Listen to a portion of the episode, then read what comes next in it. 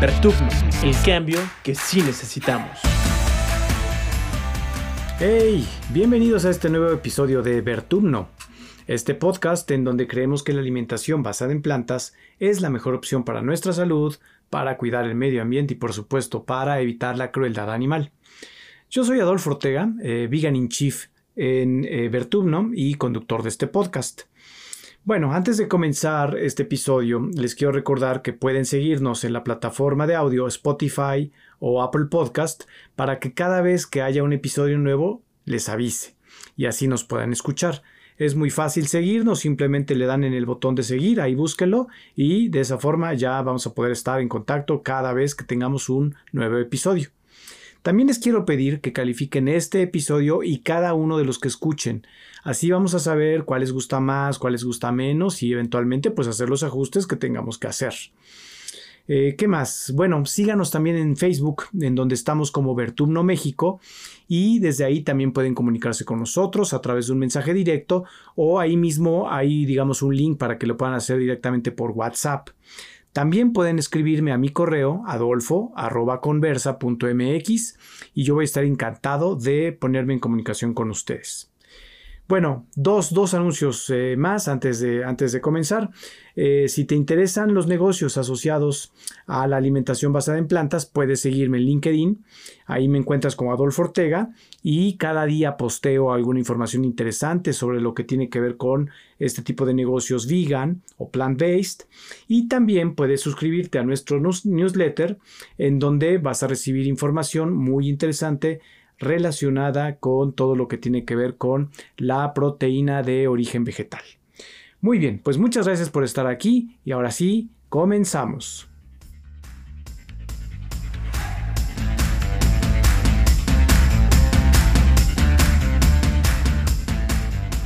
En este episodio les vamos a compartir información un poco distinta a lo que hemos estado viendo hasta ahora, pero igual de importante. Un economista diría que hasta ahorita hemos estado hablando por el lado, digamos, de o desde el enfoque de la demanda, es decir, la gente o los consumidores que compramos cosas. Pero el día de hoy vamos a platicar un poco de lo que le llamaría este economista el lado de la oferta, es decir, la perspectiva de una empresa que vende productos veganos y plant-based. Y bueno, pues no es cualquier empresa. Es, en realidad es nada más y nada menos que la empresa más grande del mundo de productos plant-based y se llama Upfield. Y para platicar sobre esta empresa holandesa y sobre todo, digamos, lo que, lo que pues está viendo como compañía a nivel global, pero también aquí en México, sobre la tendencia de consumir cada vez más alimentos basados en, plantas, vamos a platicar con Paola Shue eh, Vázquez, que ella es Head of Corporate Affairs y Comunicaciones para Latinoamérica de esta empresa. Así es que nos va a poder dar muy, muy, buen, muy buena visión, sí, de lo que pasa en el mundo, particularmente de lo que pasa en América Latina y pues obviamente lo que pasa aquí en México. Eh, vamos a platicar con ella sobre qué vende la empresa, si es lo, por qué, por qué a veces hace la distinción entre que vende productos veganos y también plant-based, eh, vamos a ver si es tan buen negocio vender este tipo de productos. En fin, eh, de todo esto y más vamos a hablar con Paola y les prometo que va a estar muy interesante. Así es que vamos a la conversación. Muy bien, pues muchas gracias por, por estar en Vertumno con nosotros platicando este día. Paola, ¿cómo estás? Bien, bien, hombre. Muchas gracias a ti por la invitación. Yo feliz aquí de compartir contigo. Qué padre. Bueno, pues estamos muy, muy emocionados porque vamos a conocer una faceta que hasta ahorita no habíamos, eh, digamos, descubierto en Vertumno.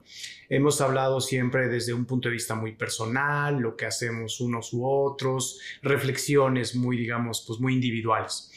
Pero la verdad es que qué padre que podamos platicar ya, digamos, a otro nivel, un nivel muy importante que es propiamente el de la industria, que tiene que ver con la, eh, pues, ¿cómo llamarle? Con, con, la oferta de productos. Entonces, bueno, pero si te parece, pues vamos a comenzar un poquito con, eh, contándole a nuestros amigos un poco de ti. Paula, ¿tú eres vegana? Yo no soy vegana. Yo en realidad eh, me considero hoy más flexitariana. De pronto hay días en los que sí siento que soy más vegana porque me doy cuenta que no consumo nada de origen animal, pero no me considero vegana al 100 porque de pronto consumo huevo, ¿no? De pronto... Pescado o pollo, entonces lo que sí yo ya no consumo nada es carne roja. Eh, hace mucho tiempo que no consumo leche, eh, pues quesos prácticamente tampoco, entonces yo me defino más como flexitariana, ¿no? Pero sinceramente estoy mucho más orientada a la alimentación basada en plantas. Claro, sí, y la verdad es que algo que yo he insistido mucho en Vertumno es que Vertumno es para todos. Vertumno no es, eh, bueno, incluso la verdad es que en el, primer o segundo episodio que, que hicimos, planteaba que en realidad Vertumno, si me dieran a escoger, sería para quienes eh, no tienen una alimentación basada en plantas. En realidad es como, como, como que la cosquillita, meterle la cosquillita, la inquietud, la curiosidad. Eh, y ya he tenido muy buenos resultados, eh, digamos anecdóticamente, ¿no? Porque me han dicho, ah, mira, sí lo escuché y ya estoy empezando, ¿no? Este, una comida a la semana. Bueno, está muy bien una comida a la semana. Este, bueno, en caso de que, digamos, en algún momento decidir hacerlo, no te estoy ni dando ideas, ni mucho menos. Eh, yo he visto que hay primordialmente tres principales razones, hay muchas, pero seguramente hay tres que son las de cuidar la salud, o la de cuidar el medio ambiente, o la de evitar, digamos, la crueldad en los animales, ¿no? Digamos, estoy hablando de razones para eh, basar, digamos, su alimentación en plantas o para volverse veganos. Si alguna vez, digamos, si alguna vez te animaras a hacerlo, ¿cuál tú crees que sería la causa por la cual estarías más cercana hacerlo? Híjole, yo creo que las tres son súper fuertes, ¿no? Las tres eh, son muy importantes, pero definitivamente si tuviera que elegir una, me iría eh, por el tema de la salud, ¿no? La salud pero no solo mi salud, sino también la del planeta, porque al final eh, hoy y justo, ¿no? En la empresa donde estoy trabajando, pues es lo que veo todos los días, ¿no? El impacto que tiene la producción de los alimentos, el impacto que tiene eh, la calidad de, ingredientes que tú utilizas. Y bueno, tú puedes decir, claro, puedo ofrecer el mejor producto del mundo con el mejor perfil nutrimental, pero si no hay un mundo en el cual vivir, de nada me va a servir. Entonces, por supuesto que lo haría por todo el, el tema ambiental. O sea, a mí me ha parecido impactante, ¿no? O sea, te lo digo de verdad, para mí ha sido un no más mantequilla, no más leche, no más queso, por el impacto que hay detrás, ¿no? O sea, el estar viendo todas estas cifras todos los días, pues claro que, que, tienes que ser congruente con lo que tú dices hacia afuera y con lo que estás viviendo. Entonces, eso creo que sería lo que me llevaría definitivamente hacia, hacia ser vegana. Y, y algo que, que, decías, ¿no? De pronto la gente como que dice, oye, no, es que es bien difícil, es que cómo le hago, pero la gente en México no se da cuenta y en, en general en Latinoamérica que nuestra dieta en general es una dieta muy basada en plantas. O sea, nosotros somos ricos en verduras, en frutas, en cereales, en leguminosas o sea, realmente no, a los latinos no nos costaría tanto trabajo llegar a una dieta basada en plantas. Si tú te pones a analizar, yo cuando doy algunas pláticas o voy con eh, algunas capacitaciones, le digo a la gente, tú piensa, ¿qué has comido hoy? ¿No? O sea, realmente ve que has comido hoy, la proteína es poquita, entonces sí somos más base planta, somos más flexitarianos definitivamente, aunque no lo sepamos porque tiene un nombre ya muy rimbombante, pero si nos ponemos a analizarlo, no estamos tan lejos de eso, ¿no? Es algo que creo que es fácil de conseguir. Sí, fíjate que hace mm, no muchos días platicando con, con Ona Ferrer, que, que, es eh, fundadora de este maravilloso restaurante que se llama Natlali, nos contaba que ella, bueno, eh, no solamente, digamos, es, una chef estupenda, sino que además se, se dedica mucho a investigar, digamos, eh, cuestiones de, digamos, prehispánicas, incluso, ¿no? Gastronomía prehispánica. Y ella habla de que en esa época prácticamente el 97% de nuestra alimentación era basada en plantas y que ese 3% restante, que, que, a lo mejor era un poco de venado, algo de pescado, era no para todos y no para todo el tiempo, ¿no? Entonces realmente ahí están, digamos, nuestros genes, digamos, de, de, de, plantivos. Total, ¿no? Y por eso es que escuchas a mucha gente de pronto, sobre todo en México, que deja de comer carne y dice, oye, es que me siento bien. Oye, es que, claro, pues es que esto lo traemos de, desde genéticamente, ¿no? O sea, el tema de la intolerancia a la lactosa es exactamente lo mismo. Por ser americanos en todo el continente, entre el 70-80% de los americanos, eh, específicamente en México, tenemos intolerancia a la lactosa, pero ¿qué pasa? Nos acostumbramos a sentirnos más mal, nos acostumbramos a, estar inflamados, porque así es, ¿no? Yo no sabía ese dato, 70-80%. sí. Sí. Y no lo sabemos porque la, la pancita inflamada eh, pensamos que es panza Claro. natural. Ay, no, es que ya, o sea, conforme va pasando el día, ah, es que me inflamé. No, a ver, ¿qué es lo que te está causando? Si tú te pones a pensar, ah, pues mira, a ver qué lácteo consumiste, qué carne consumiste, qué proteína estás consumiendo, todo eso, no es normal que nuestro, nuestro estómago, nuestros intestinos se inflamen. Esto viene de un tema genético. Y claro, si nosotros toda la vida nos alimentamos más base a plantas y de pronto llegaron a conquistarnos y em- empezaron a introducir otros alimentos, eso se modificó. Pero genéticamente no estamos aptos para tolerar ciertos alimentos. Oye, Paula, ¿qué, qué formación tienes tú? Yo soy nutrióloga, ¿no? Soy eh, licenciada en nutrición humana, orgullosamente, y la verdad es que a mucha gente le sorprende, ¿no? A veces cuando me preguntan, oye, pero bueno, ¿tú qué haces? No, bueno, yo estoy, soy responsable de asuntos corporativos y, y comunicación para Latinoamérica en Upfield. Órale, ¿no? Y pues, seguro estudiaste relaciones internacionales o cosas así. Y no, la realidad, ni, ni marketing, tampoco estudié marketing, tengo una especialidad en health marketing, pero yo estudié nutrición y la verdad es que hoy no sabes lo, lo afortunada que me siento de haber estudiado esto porque se, se relaciona totalmente con esto, ¿no? O sea, cuando la gente empieza a hablar de, de dietas saludables, cuando la gente empieza a hablar de una dieta basada en plantas, hay quien se asusta y dice, oye, no es que no se puede lograr, oye, no, sí se puede lograr, ¿no? O sea, nutrimentalmente con una dieta que quien te acompañe sea un profesional de la salud, un nutricionista, nutriólogo, por supuesto que se puede lograr, ¿no? Entonces, eh, de verdad que a mí esta carrera me ha dado muchas herramientas y ha sido todo lo que he hecho durante mi, mi carrera profesional, ¿no? Siempre enfocada en temas de comunicación y salud, entonces, por eso es que soy orgullosa nutrióloga. Muy bien, pues a ver, ahora sí cuéntanos un poco. Eh, ¿qué, qué hace Opfield? ¿Quién es Opfield? Eh, esta es una empresa, por supuesto, pero ¿por qué no nos das un poquito el contexto de, de Opfield? Sí, claro que sí. Bueno, pues nosotros solíamos ser la antigua división a nivel global de margarinas de, de Unilever. Y bueno, ¿qué pasa? Unilever decide ponerla a la venta en 2017 y entonces eh, un fondo de inversión que se llama KKR compra esa categoría a nivel global y nace el 2 de julio de 2018 Opfield, ¿no? ¿Y, y quién es Opfield? ¿Y qué significa, no? Porque de pronto tiene un nombre medio raro, pero Upfield, tal cual, campo arriba, si ustedes up de arriba, field de campo, campo arriba, ¿por qué? Porque queremos poner a las plantas como el futuro, ¿no? Lo estamos viendo como lo que sigue, como la alimentación basada en plantas es el futuro de- del planeta. Y toda nuestra filosofía gira en torno a hacer que las personas sean más saludables, más felices, pero al ofrecerle justo esos alimentos que los van a ayudar a llegar a eso, ¿no? Porque no es fácil, pero nosotros queremos estar ahí para los consumidores, decir, oye, estás buscando una alternativa a la mantequilla, la tenemos. Una alternativa al queso, la tenemos. Una alternativa al huevo, la tenemos. Una alternativa a los embutidos, lo tenemos, ¿no? Entonces, a la crema, etcétera. Realmente eh, queremos no solamente hacer productos deliciosos, porque siempre lo digo, si un producto no es delicioso, no vas a regresar por él. Por más saludable que sea, por eh, el mejor costo, etcétera, no vas a volver, porque nosotros justo tenemos esta relación con la comida, ¿no? Y también es esta parte de la antropología, toda la, la, comida gira y juega un papel importante en nuestra cultura, en nuestra alimentación, entonces, por supuesto que tiene que gustarnos, entonces, si hacemos productos deliciosos, que además tengan un buen perfil nutrimental, pero extra, cuidan al planeta, pues va a ser como un círculo vicioso, pero bien, ¿no? En, favor de, nosotros y de la vida. Entonces, eh, eso es lo que está haciendo Upfield, es la empresa más grande de alimentación basada en plantas a nivel mundial. Tenemos presencia en más de 95 países y estamos totalmente enfocados en eso, en crear alimentos que sean una opción buena para las personas, pero también para el planeta.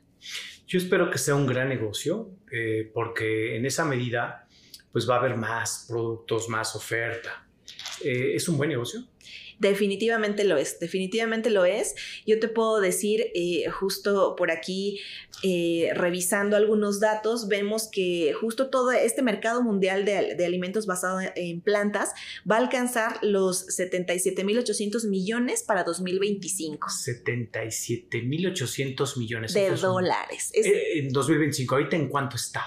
Ahorita yo creo que estamos como en unos 50 ya, 40 y algo. O sea, va a subir el 50%. Muchísimo. De aquí muchísimo, a tres años. Muchísimo. Y mira, wow. Y, justo hablando de los latinos, eh, esto me gustó porque me gusta porque el 49% de los latino, latinoamericanos encuentran ya atractivo un alimento plant-based. O sea, están dispuestos a invertir en un producto plant-based. Si tú pones en el anaquel un producto regular, pero le dices, oye, ¿sabes que este es plant-based? Es sustentable, no tiene plástico, es eh, clean label, etcétera, etcétera. La gente está dispuesta a comprarlo. Entonces eso nos habla de muchas cosas.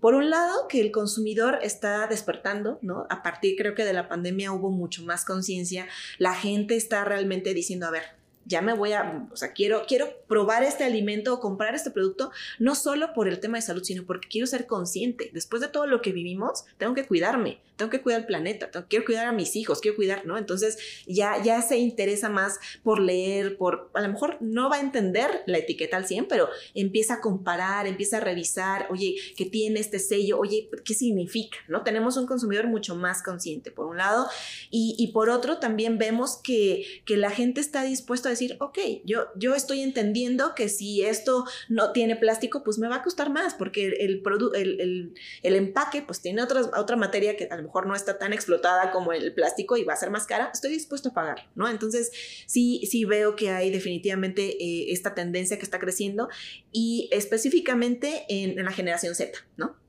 vemos hoy, y no sé si, si tú tengas hijos o si lo has visto, yo tampoco tengo hijos, pero lo veo con mis sobrinos, de pronto los niños llegan y, oye, yo no quiero comer carne. Oye, ¿por qué? No, es que el animalito, o sea, como crees, pobrecito, ¿por qué te lo vas a comer si es un ser vivo como tú? Oye, es que mira, ¿no ves que las vacas contaminan? O buena noticia. Esa información. ¿De dónde están obteniendo información estos niños? De las escuelas, de las escuelas. O sea, entiendo, por un lado la escuela y por otro también el acceso a Internet que los niños tienen es enorme, ¿no? Entonces, obviamente va a depender de los niños, hay quien se dedica solo a jugar o a ver este tipo de cosas, pero hay también que de pronto se pone a investigar de, oye, no es que yo vi entonces eh, esta activista, ¿no? Y este inglés que está diciendo, wow, ¿no? O sea, yo hubiera querido tener esa, el, acceso a esa información a, la edad de 7, 8, 10 años, ¿no? Realmente los niños se están preocupando y, también eh, vemos que viene esa tendencia muy, muy fuerte sobre la generación Z de decir, no, o sea, nosotros ya no vamos a, consumir más alimentos de origen animal, pero además ya no vamos a, dañar al planeta. Entonces vamos a utilizar estos, estos productos que son reciclables, que a lo mejor no tienen una marca, pero es reciclable. Eh, voy a utilizar la ropa de mi abuelita, ¿sabes? Está como creciendo mucho esta tendencia por el cuidado del planeta. Fíjate, sí, yo, yo tengo una hija de 14 años que este año ya decidió hacer la transición al veganismo. Ella fundamentalmente pasa la mitad de su vida con su mamá, la mitad conmigo. Su mamá es omnívora. Este, eh, y pues prácticamente en mi casa, como yo dejé de comprar productos de origen animal hace 5 años, solo cuando estaba conmigo comía productos de origen animal cuando íbamos a un restaurante.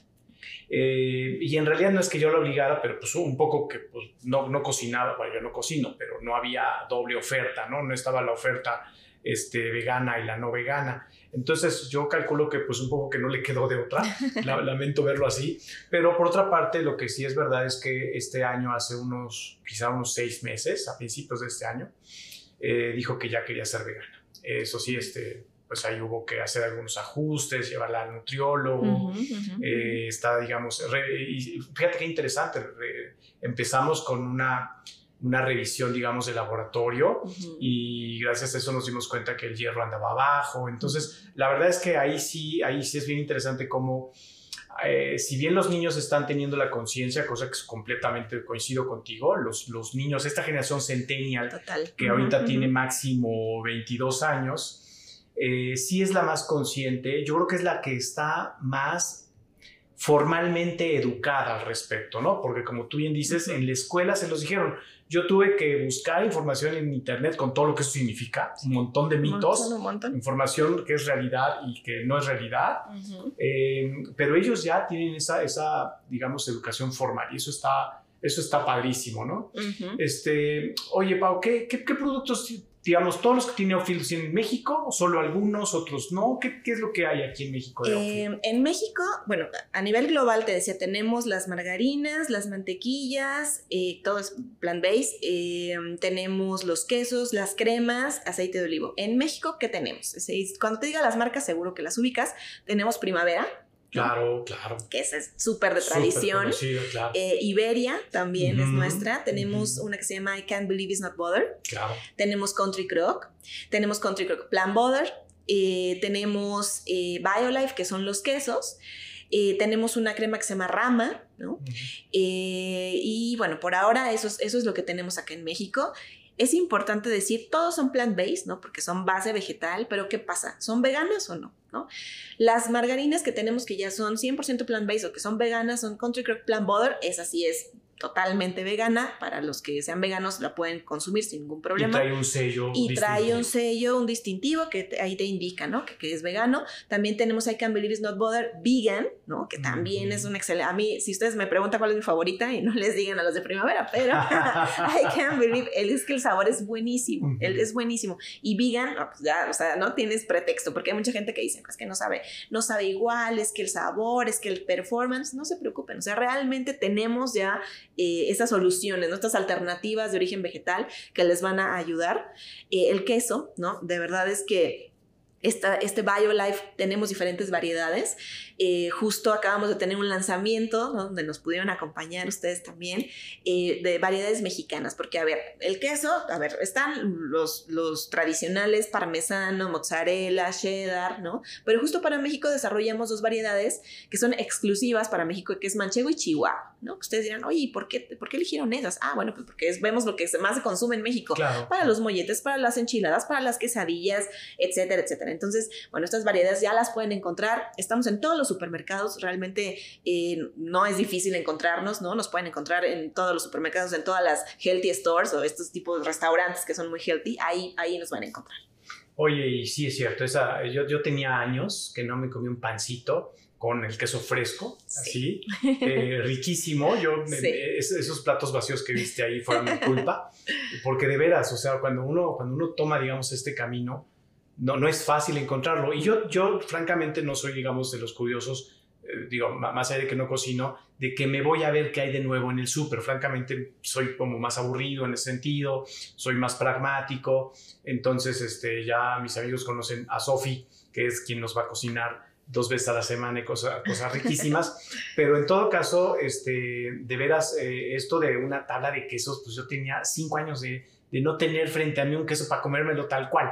¿No? Entonces, felicidades por esos productos, están buenísimos. Y no es porque sea nuestro producto, la verdad es que de, verdad el sabor es muy bueno, el sabor y el performance que al final es lo que la gente busca, ¿no? Esto que te decía, para cocinar, para tener esta tablita de quesos, ¿no? O sea, este maridaje también eh, queremos entrar a ese, ese sector porque justo hay mucha gente que ya no está consumiendo queso, que dejó de consumir queso porque es intolerante, porque es vegana, por mil razones, entonces esto es importante decir de BioLife, así como tú dices de, de Bertuno que no es solo para veganos, lo mismo, ¿no? Nuestros productos no tienen el objetivo de ser solo para veganos o vegetarianos. La, la idea de estos productos es ser inclusivos para todos para el que se está cuidando, para el que quiere cuidar al planeta, para el que es intolerante, para el que es alérgico a alguna semilla o nuez, para todos, ¿no? Realmente es para todos y, o, simplemente porque quieres consumir algo gourmet, un sabor distinto, este, este queso es para ti, ¿no? Y así. Hace ratito planteabas esa diferencia en que tienes productos veganos y productos plant-based. ¿Cuál, qué, qué, es lo que haría que un producto plant-based no sea vegano? Eh, los ingredientes, o sea, por ejemplo, en el caso de nuestras margarinas, tenemos todavía eh, en algunas proteínas solo de leche, ¿no? Que es súper poquito, tenemos un porcentaje mínimo, pero como lo tenemos, no nos podemos llamar veganos, ¿no? Entonces, eh, definitivamente a nivel global, Opfil está trabajando para poder eliminar estos ingredientes que aún nos quedan y entonces sí poder decir ya, somos 100% plant-based. De acuerdo. Eh, ah, y lo, importante también en todo esto, amigos, es eh, la, honestidad que las marcas, en general yo veo, digamos, la honestidad que existe eh, y, seguramente se van a ir dando cuenta ustedes, cuando ya sean un poco más, digamos así, este, observadores, eh, de que en, este, en aras de transformar o de hacer la transición, muchas veces de como restaurante, como marca de alimentos, como producto, sí siento que a veces en aras de no hacer tan dramático el ajuste, eh, a lo mejor no es mala fe, pero te pueden ofrecer unos molletes con un queso vegano y eh, luego a lo mejor si alguien no lo sabe se pueda sentir pues engañado, ¿no? Y, y, yo estoy seguro amigos de que no es así, de que en realidad están buscando seguramente cuidar la salud de las personas que se comen ese mollete o cuidar el planeta o por supuesto cuidar o evitar el sufrimiento de los animales. Eh, pero, pero créanme que en todo caso yo veo mucha honestidad en la industria eh, y, no hay nada que ocultar en realidad, ¿no? No es que yo quiera hacer pasar por un queso lo que no es queso. Y también sé que hay polémicas y a lo mejor también nos puedes comentar al respecto, Pau. Yo he visto en otros países, me parece que más recientemente en España, eh, y seguramente tú tendrás el dato, no quiero confundirlos, pero en donde de pronto eh, ya no quieren que se use la palabra carne cuando se habla de carne vegetal. Yo en particular, particular tengo mi punto de vista. Yo diría, pues quizá en el extremo opuesto, pues ¿quién quiere llamarle carne a un producto como casi desprestigiándolo? Porque pues es un producto basado en plantas, le digamos de mil formas más bonitas que carne, pero entiendo que pues, estamos acostumbrados a que el, término es carne. Eh, ¿qué, ves en ese sentido, Paula, en, términos de la comunicación que las marcas están teniendo con sus consumidores, este regateo por algunas, digamos, algunos términos como leche o carne que ya no pues que, pronto pueden causar polémica. Pues eh, es un tema importante porque eh, justo a nivel global no existe una regulación que te diga qué es y qué no es un alimento basado en plantas. ¿no? O sea, empezando por ahí, no existe una definición formal que alguna, la Organización Mundial de la Salud o que alguna institución haya dicho, a ver, es esto, ¿no? Existen algunas, pero no hay una, una sola. Entonces, empezando por ahí estamos mal. Haría falta. Hace falta, hace falta tener un guideline global que sea súper aprobado y digan, a ver, es esto, ¿no? Nosotros nos, nos basamos mucho en, en, la publicación que hizo Eat Lancet en 2019.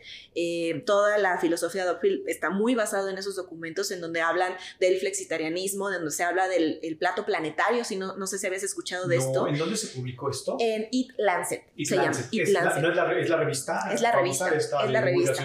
Exactamente, es esta revista. Lo que hicieron ellos fue juntar a, 27 científicos alrededor del mundo y entonces ellos dijeron, a ver, ya nos dimos cuenta que, a ver, México tiene el plato del bien comer, ¿no? Que eh, Colombia tiene la ollita, que Estados Unidos tiene la pirámide, que así, cada país, pero al final somos los mismos humanos y necesitamos tener algo que impacte para todos, ¿no? Y, pensar no solo en, el tema de alimentación, sino también en el planeta. Entonces ellos diseñan el plato eh, planetario y está increíble porque este plato lo que nos dice es que la alimentación debería basarse 80% al día en plantas. ¿De dónde debe venir? De cereales, de verduras y frutas, de leguminosas y de aceites de grasas y aceites de origen vegetal.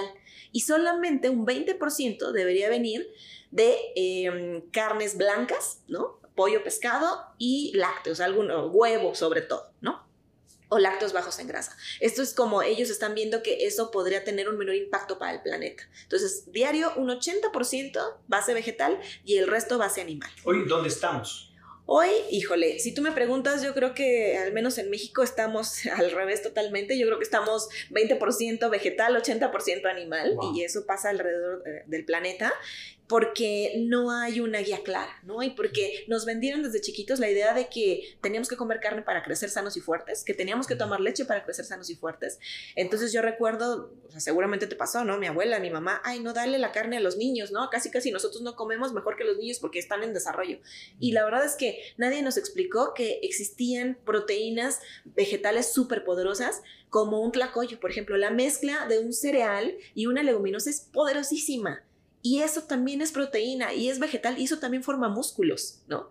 Entonces, hay mucho tema de, de por sí en Latinoamérica, pues tenemos mucha falta de educación, imagínate en nutrición, obviamente el 80% de las personas no saben qué es una caloría, no saben cómo se calcula, no saben cómo se hace una dieta, entonces pues claro, de ahí puedes entender, ¿no? Pero, pero bueno, justo regresando a esta parte de, del tema de, la regulación y de cómo veo a, todo Latinoamérica, no solamente, eh, no solamente a Latinoamérica, a todo el mundo, no tenemos estas regulaciones. Entonces, justo el año pasado fue una, una lucha muy fuerte de 2020-2021 en Europa, porque tuvieron esta misma discusión en UK. No querían que eh, se utilizara el término crema o mantequilla o leche o carne vegetal, pero al final ganamos, ganamos la batalla y ya se puede usar allá estos términos. Entonces, ahora esta pelea está cayendo también para Latinoamérica, no solamente en España.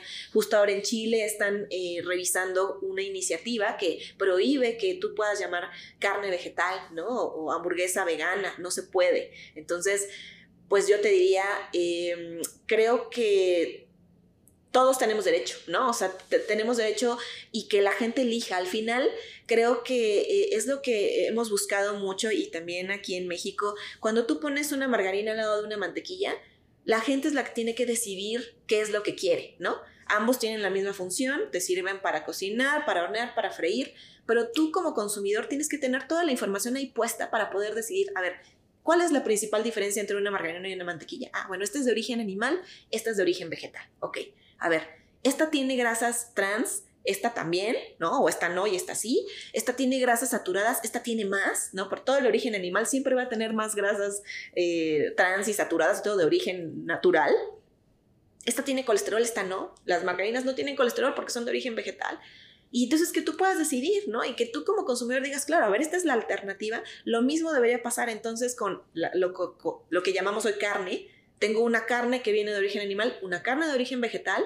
¿Cuál quiero? ¿no? O sea, ¿cuál es? O sea, llamarle carne como un término más genérico, ¿no? Así como le llamamos Kleenex, no todo se llama Kleenex, pero pues ya lo vemos así, en vez de decirle pañuelo, pásame un Kleenex.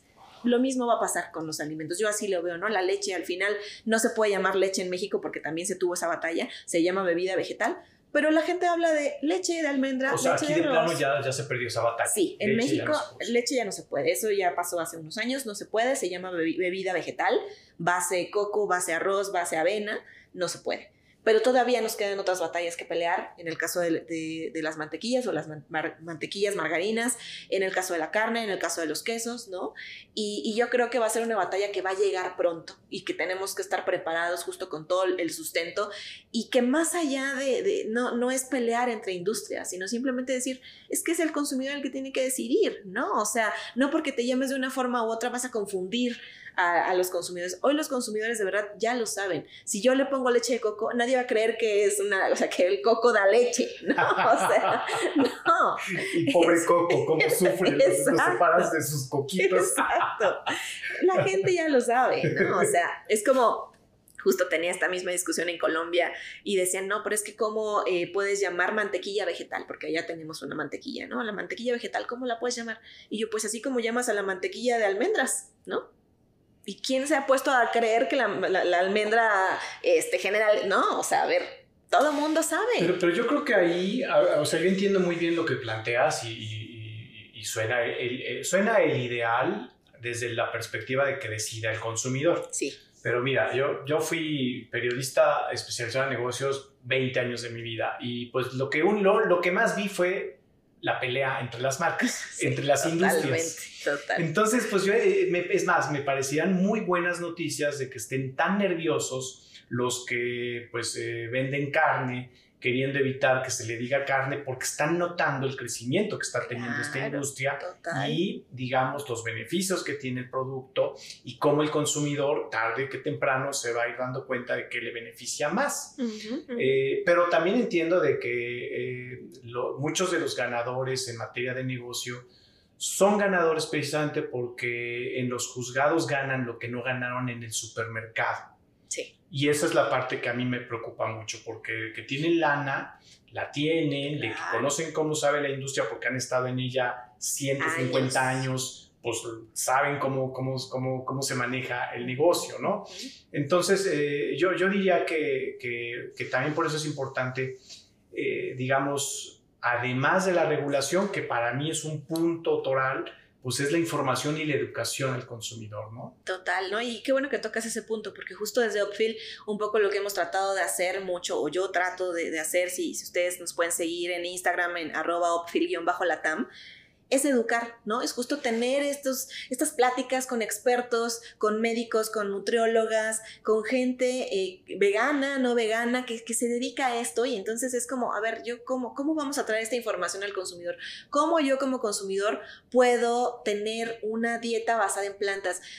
Si tengo un hijo, le puedo dar esta dieta, si estoy embarazada, si tengo tal padecimiento, se puede, no se puede. Creo que eso es fundamental, ¿no? La educación.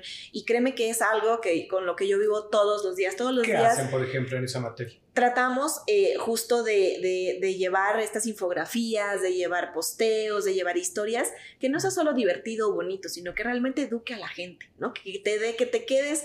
Eh, me encanta porque cuando la gente veo que, que en los posteos más que los likes, la gente los guarda eso a mí me habla de que que hay necesidad de información allá afuera, ¿no? Hay información verídica, porque obviamente hay una cantidad enorme de gente afuera que se dedica a health coaching o que se dedica a temas de lifestyle, pero que realmente no tiene una formación, ¿no? Que, que, no, eh, no, no le está poniendo la pasión y el sentido que nosotros o que mucha gente busca, porque no voy a criticar a todos, hay gente que por supuesto está muy, muy metida y que se, se informa y, se educa, pero hay otros que no, ¿no? Que simplemente por el hecho de volverse influencers y creer que la gente los va a seguir por lo que dice, empiezan a decir una serie de cosas que no tienen sustento científico. Entonces, a mí eso es lo que me preocupa y es como este pelea, pelea todos los días y, tratar de llevar la información más allá de ser solamente como por las marcas, yo lo veo siempre muy genérico, ¿no? Muy de darle información a la gente que realmente sirva. Y si tú al, al consumidor le das esa información que realmente sirve, si ve que hay estudios de por medio, si ve que hay información científica, claro que va a ir por tu marca, ¿no? Porque va a decir, ah, claro, esto lo está respaldando algo científico, no es solamente que me quieran vender, por supuesto que la queremos vender porque somos una compañía, pero también nos preocupamos porque ese consumidor sea informado y haga elecciones saludables. Yo siempre les digo, a ver, no, no hay alimentos buenos ni malos. De verdad, no hay alimentos buenos ni malos. Hay elecciones saludables y sostenibles de, alimentación y elecciones que no son ni saludables ni sostenibles de alimentación. Entonces es lo que nos tiene que guiar, el tener las herramientas para poder elegir. Pero si tú tienes a un público que no tiene herramientas para poder elegir, que simplemente se va a dejar llevar por el costo, ¿no? Porque es la tradición de la familia, porque es lo que me vende el influencer o por... Entonces ahí es donde viene el problema. Tenemos que trabajar en educar a nuestro consumidor. Sí, yo soy de los que guarda ese tipo de posts. Ay, qué bueno. Este, y, a mí no sabes cómo me costó. Yo los, primeros años de mi vida, la verdad es que me la pasé comiendo tlacoyos, arroz y frijoles. Qué rico. Pero pues también llegó un momento en el que dices, ¿habrá alguna otra cosa? Em, y eventualmente ahí fue cuando, eh, bueno, yo hice la transición y francamente nunca fui con un nutriólogo porque pues me sentía bien o según yo medio bien. Luego me di cuenta que no, que en realidad había problemas, por ejemplo, de, concentración que tenía, mm. que yo no sabía que se, se debía atribuirse digamos, al... Pues nunca me hice el examen de B12, pero, pero seguramente no estaba obteniendo suficiente proteína en los momentos adecuados. Y, este, y ahora que empecé a ir a nutriólogos llevando a mi hija, conocí los famosos aminoácidos esenciales que no tenía ni idea. Entonces dije, pues claro, estoy, estaba combinando de pura chiripa, algunos bien, pero la mayor parte no.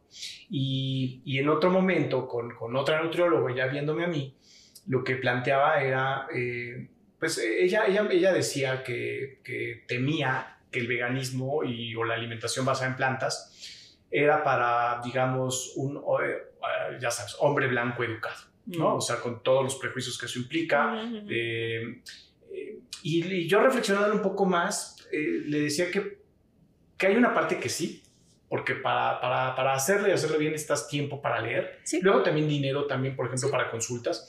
Pero yo creo que lo que sí sigue siendo lamentablemente para un hombre blanco educado es la buena nutrición aún siendo flexitariano e incluso omnívoro.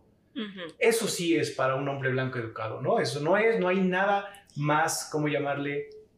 inequitativo ni más elitista todavía en este planeta, claramente en Latinoamérica y claramente en México, que solo muy poca gente sabe comer bien, incluso si comiera, digamos, proteína de origen animal.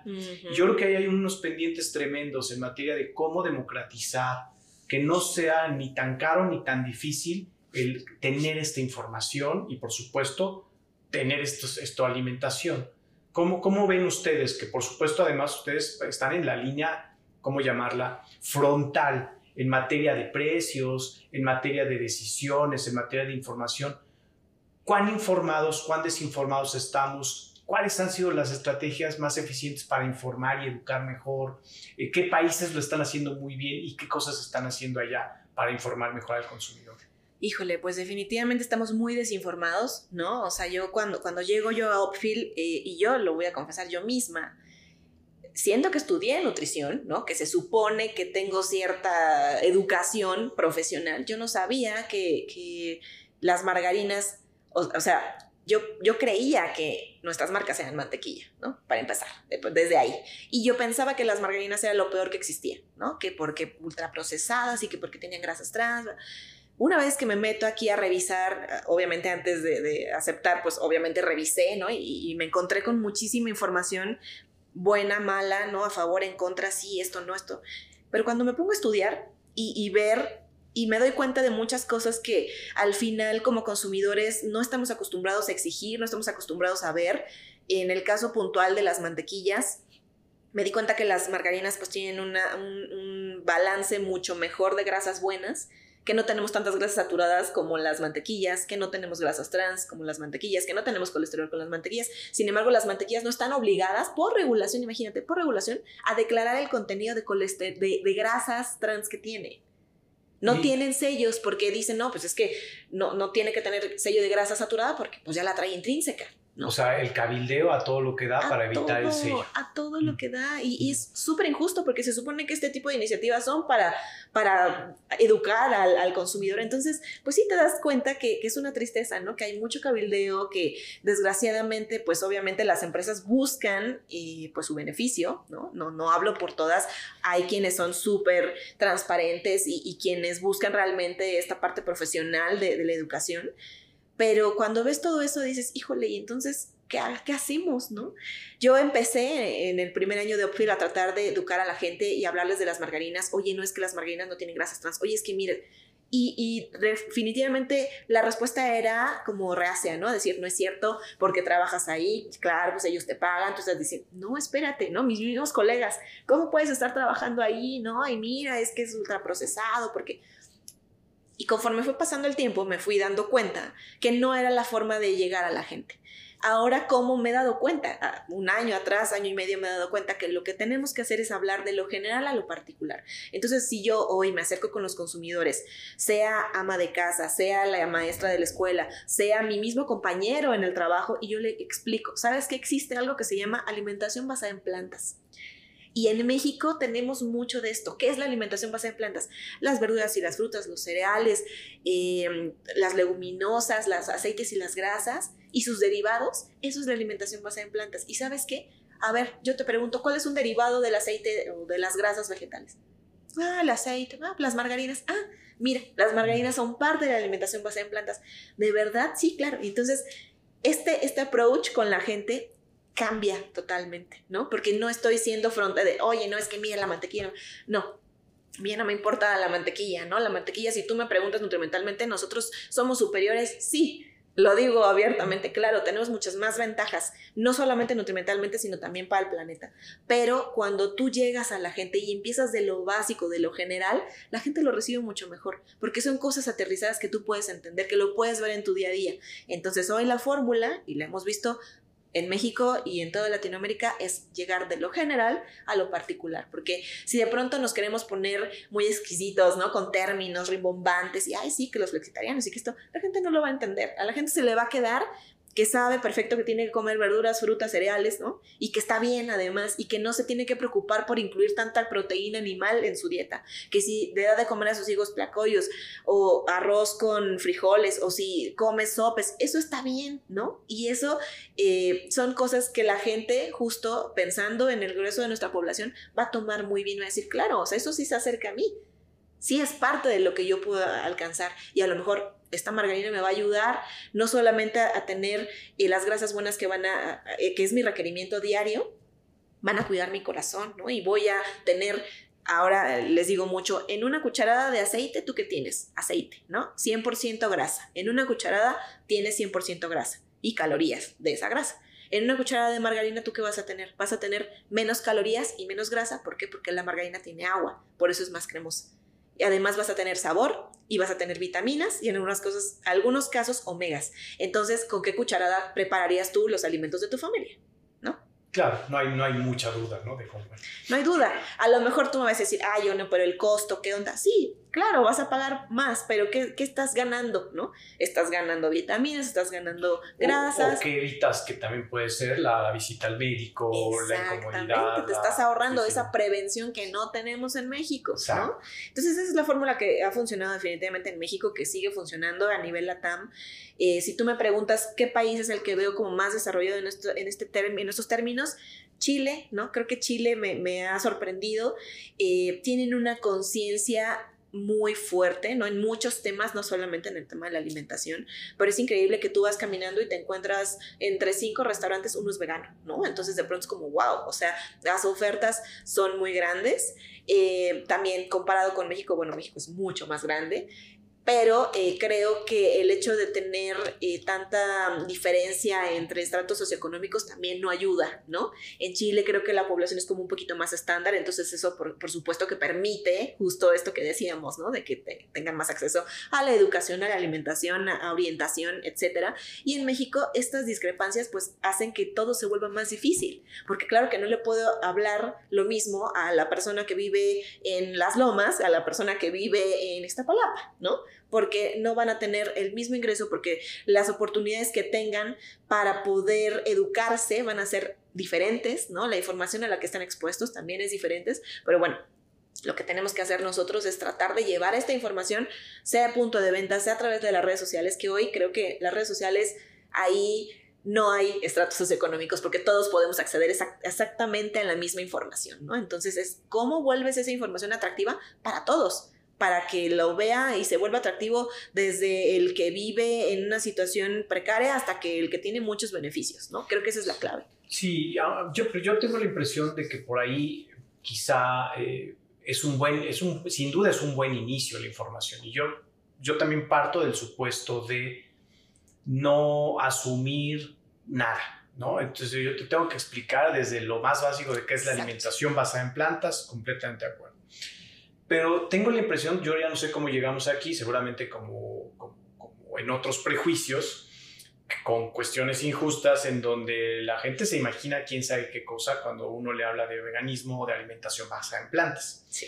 Y yo lo he vivido muchas veces en carne propia cuando se cree pues, que lo que yo como es cosa pues, muy aburrida, que es pasto, que siempre es lo mismo, cosa que es verdad, por, mucho tiempo fue lo mismo, pero no fue por una falta, digamos, digamos de, oferta, en realidad fue una falta de conocimiento. Sí, de imaginación también, ¿no? De imaginación, de, creatividad y de curiosidad.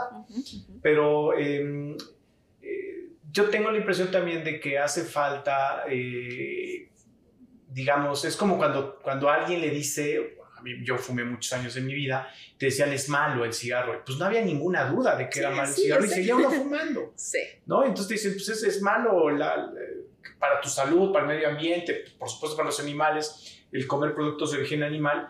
Y tú vas a decir, pues teóricamente sí, pero no voy a hacer ningún cambio.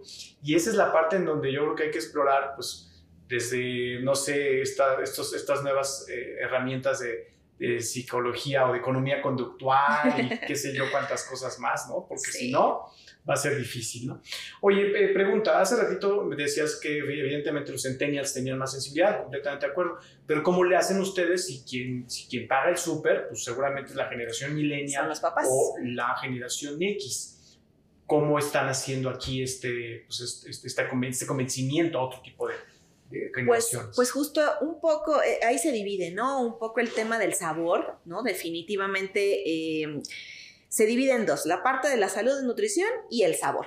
Entonces, si tú a esa ama de casa, que obviamente lo que quiere es cuidar a su familia, darle lo más rico, darle la receta que diga, ay, mis hijos quieren más, ¿no? Por ese lado, tenemos que, estar como con esta satisfacción al 100 que te decía, ¿no? Si no sabe delicioso, no van a regresar. Entonces, por, un lado es esta parte del sabor y por la otra, el ir metiendo poco a poco estos mensajes de, de nutrición, ¿no? Que existen al final y que son reales eh, ver de qué manera como vamos conquistando al ama de casa, decir, sabes que esto es saludable, pero también es delicioso, o esto es delicioso, pero también es saludable, pero también cuida tu corazón, pero también tiene grasas buenas. Oye, ¿sabías que las grasas son necesarias para tu salud? Ay, no sabía. Las mujeres siempre estamos pensando en evitar las grasas. No, pues las grasas son necesarias. Es, es más, necesitamos el doble de grasas al día que de proteína. Y lo hacemos al revés este tipo de mensajes es irlos metiendo poco a poco, poco a poco, poco a poco, a través de las recetas, a través de los lives, a través de los posteos, a través de toda la comunicación que nosotros hacemos. Mucho es enfocado en la salud y nutrición 50% y el otro 50% definitivamente al sabor y al performance del producto. ¿A quién le hablan primordialmente? ¿A las mujeres? A las mamás, sí, sí, sí, a, las mujeres, ¿no? Creo que eh, sí, definitivamente es nuestro target porque son, por un lado, las que compran, ¿no? Las que, las que cocinan, las que están ahí tomando esta elección de compra en el súper, entonces sí, son, son las, las mamás. Em, en el caso de las margarinas, pero va cambiando. En el caso, por ejemplo, primavera, yo te diría primavera Iberia, pero ¿qué pasa cuando tú llegas a no I, can, I Can't Believe? Ahí ya vemos que hay un cambio, ¿no? Ya le estamos hablando más a este millennial, centennial, ¿no? Que a lo mejor ya se fue a vivir solo, que ya está experimentando, simplemente que le gusta cocinar desde chiquito. Ah, bueno, no, mamá, necesito mi vegan, ¿no? Mi I Can't Believe is not vegan, o necesito esto los quesos definitivamente también, ¿no? Eh, eh, ahí eh, se parte un poquito, es un poco más amplio porque tenemos como a, estas personas que han sido veganas durante mucho tiempo y entonces se encuentran con BioLife y les cambia la vida porque es otra vez puedo consumir estos productos que pues, hace años que ya no consumía o que nunca había probado. Entonces, bueno, ahora los incluyo y que bueno, ahí tenemos como cierto sector a lo mejor un poco más alto de la población, pero también de nuevo los niños, ¿no? Que, que están buscando, te digo, estas alternativas y que, que van muy, muy en tendencia. Mucha gente dice, es que es la moda, es la tendencia, pero sinceramente yo creo que no es una tendencia, ya es un estilo de vida. O sea, esto llegó para quedarse, ¿no? Y, se hizo muy fuerte en la pandemia y ya no se va a ir. Esto, esto va, a seguir y va a seguir. Tengo una pregunta que quizá ya la, respondiste ahorita, que, que, era, ¿cuál era el driver más importante de tus compradores? ¿Si era la salud, y el medio ambiente o los señores? Es la salud, me parece, no hay, no hay ninguna duda. Por la naturaleza. Por la naturaleza del producto. Y el sabor, o sea, yo te diría, es esa salud, sabor, ¿no? Totalmente. ¿Cómo, ¿Cómo es trabajar en una compañía como Opfield? ¿Cómo, digamos, en términos de, valores, en términos de, de la misión? Eh, porque, digo, yo, yo he tenido varias pláticas, no necesariamente polémicas, pero pláticas más bien con el cuestionamiento de, de una, una cosa que plantean, ¿no? De que dicen, las empresas con propósito son luego las que, o casi siempre las que tienen más éxito económico, ¿no? Este, y cuando además el propósito, sin duda, pues, por supuesto, es, positivo, ¿no? Em, y luego también está, pues ahí puede ser polémico cuánto se viven los valores, cuánto se, no solamente se pregona, sino también, digamos, se pregona con el ejemplo. Em, yo, por ejemplo, cuando conozco a una persona que es vegana, no sabes cómo bajo la guardia. Yo en ese momento digo, si no le hacen daño a un perro, ¿por qué me van a hacer daño a mí? Claro, Entonces, este, este, o si no le hacen daño a una vaca o a una mosca, ¿no? Eh, pero yo entiendo que pues, eso es un sesgo que seguramente tengo yo. Pero, eh, ¿cómo, cómo, es, cómo, es, ¿cómo se vive, digamos, eh, el mundo tan feroz de los negocios en una compañía que, que pues, tiene propósitos tan loables como Ophfield y cómo se vive en el ambiente laboral? Eh, ¿Hay diferencia respecto de otras compañías alimenticias o fundamentalmente todas son empresas alimenticias y están haciendo lo mejor para su consumidor? Pues yo te puedo decir, eh, yo he trabajado, trabajé en Mondelez, trabajé en Danone y en Abbott. Y yo, desde que llegué a Upfield, para mí ha sido mucha libertad. ¿no? Muchísimo. Nosotros nacimos como una startup o como en esta teoría de ser una startup, hemos ido creciendo eh, para mí ha sido totalmente disruptivo por todos lados, ¿no? O sea, desde eh, esta filosofía que tenemos ahora en, en temas de plant-based Em, el llegar y poder tener esta libertad de crear mi propia estructura, de crear mi forma de trabajo, de poder llegar a donde yo creía que tenía que llegar sin estos eh, como burocracias que tienen las grandes empresas. Y no es que Upfield no sea una gran empresa, Upfield es una gran empresa, es una multinacional, pero sí nos da mucha libertad. O sea, yo em, te decía, realmente creo que encontré mi propósito eh, temas profesionales y hasta un poco de vida, ¿no? En esta empresa. ¿Cuál es tu propósito? Mi, propósito definitivamente es el de comunicar, ¿no? Yo amo comunicar, me encanta, siempre ha sido algo que estuvo acompañándome durante mi carrera y hoy lo veo totalmente. Mi, mi, mi propósito es el de comunicar y de acompañar a la gente. Yo amo dar pláticas, amo eh, esta parte como soy como maestra, ¿no? Me encanta ser como maestra, me, encanta eso, ¿no? Yo lo encontré en Upfield porque de pronto alguien vio eso en mí y fue como, claro, o sea, tú tienes que estar ahí, ¿no? Tú tienes que ir y llevar este, esta misión y llevar este propósito y anunciarlo con todos, porque no solamente lo, lo crees, lo vives, ¿no? Porque lo, lo he adoptado en mi forma de, alimentarme, en mi forma de, vivir, ¿no? Eh, entonces, definitivamente te digo, esto a mí me abrió como mucho los ojos y me dio, me dio guía, me dio orientación. comparado con otras empresas, no es que las otras hayan sido malas, definitivamente no. He tenido muy, mucha suerte y muy buenas experiencias, pero creo que aquí ha sido como este challenge, ha sido como hacer la maestría y el doctorado juntos. o sea, de verdad, es una cantidad, una revolución, va tan rápido.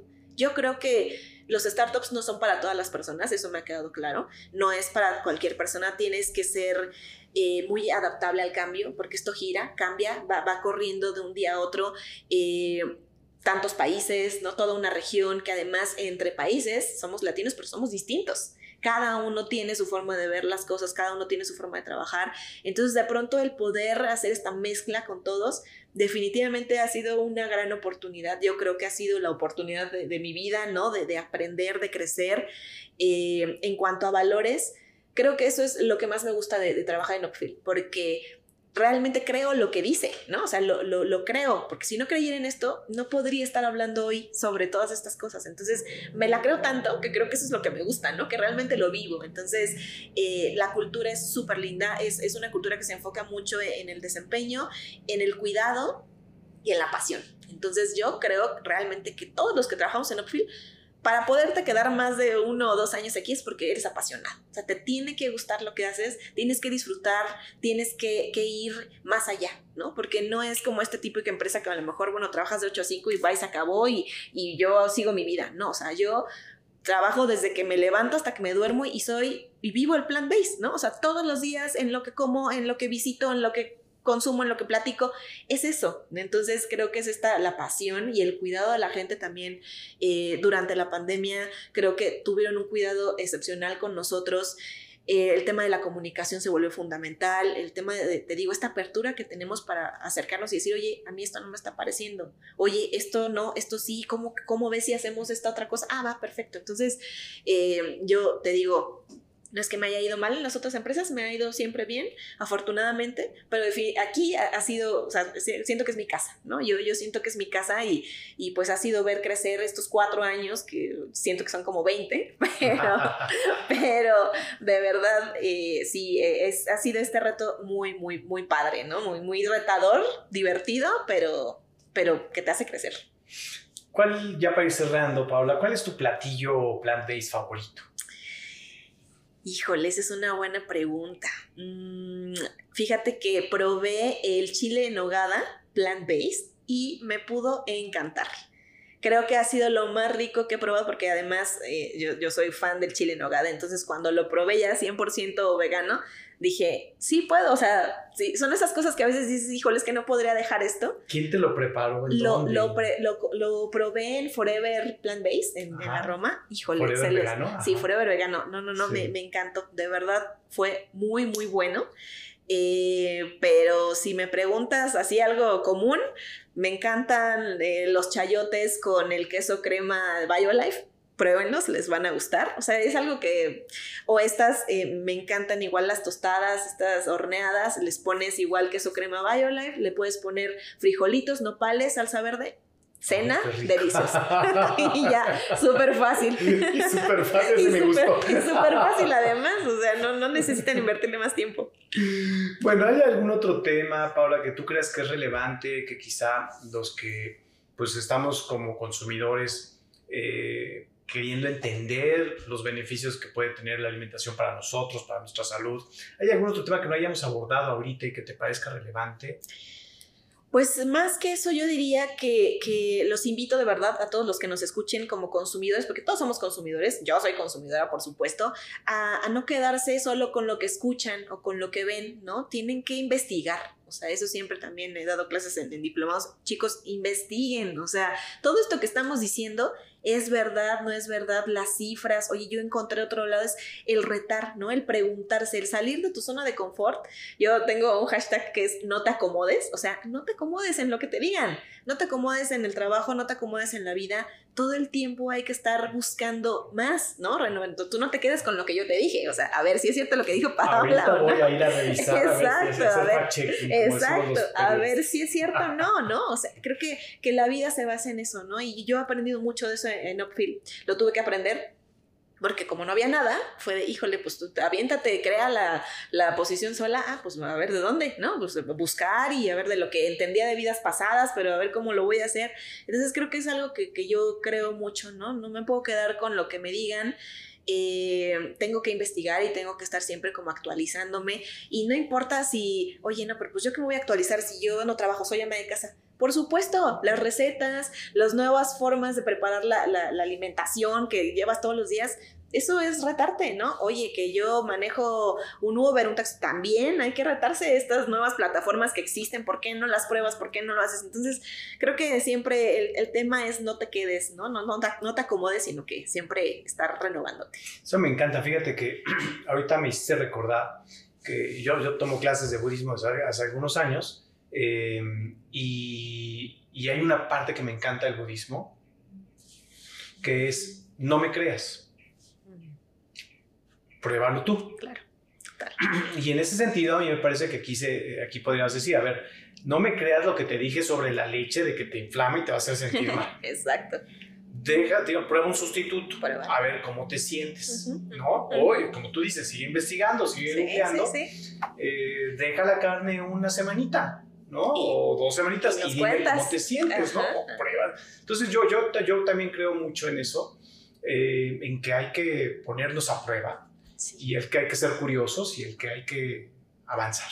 Totalmente, de acuerdo. Entonces, pues a aventurarnos a hacer, eh, no sé, libres de carne, no solo los lunes, una semana como dices, a quitar, cambiar la mantequilla por la ya, ya, ya casi llega vegano y estamos ahí trabajando también con ellos, entonces ya tendrán noticias nuestras. Buenísimo. A intentarlo y ver qué pasa. Buenísimo. Pues muchas gracias por la entrevista. No, muchas gracias a ti. Pues fue un gusto. Gracias.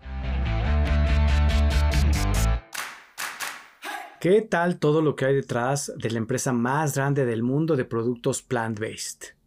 Increíble, ¿no?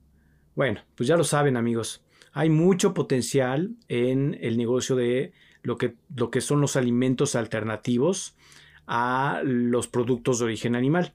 Así es que si están pensando un negocito, pues no dejen de analizar esta industria porque yo creo que es una gran opción. Muy bien, pues muchas gracias por habernos acompañado en esta conversación y nos oímos en el siguiente episodio de Vertumno, el cambio que sí necesitamos. Hasta la próxima.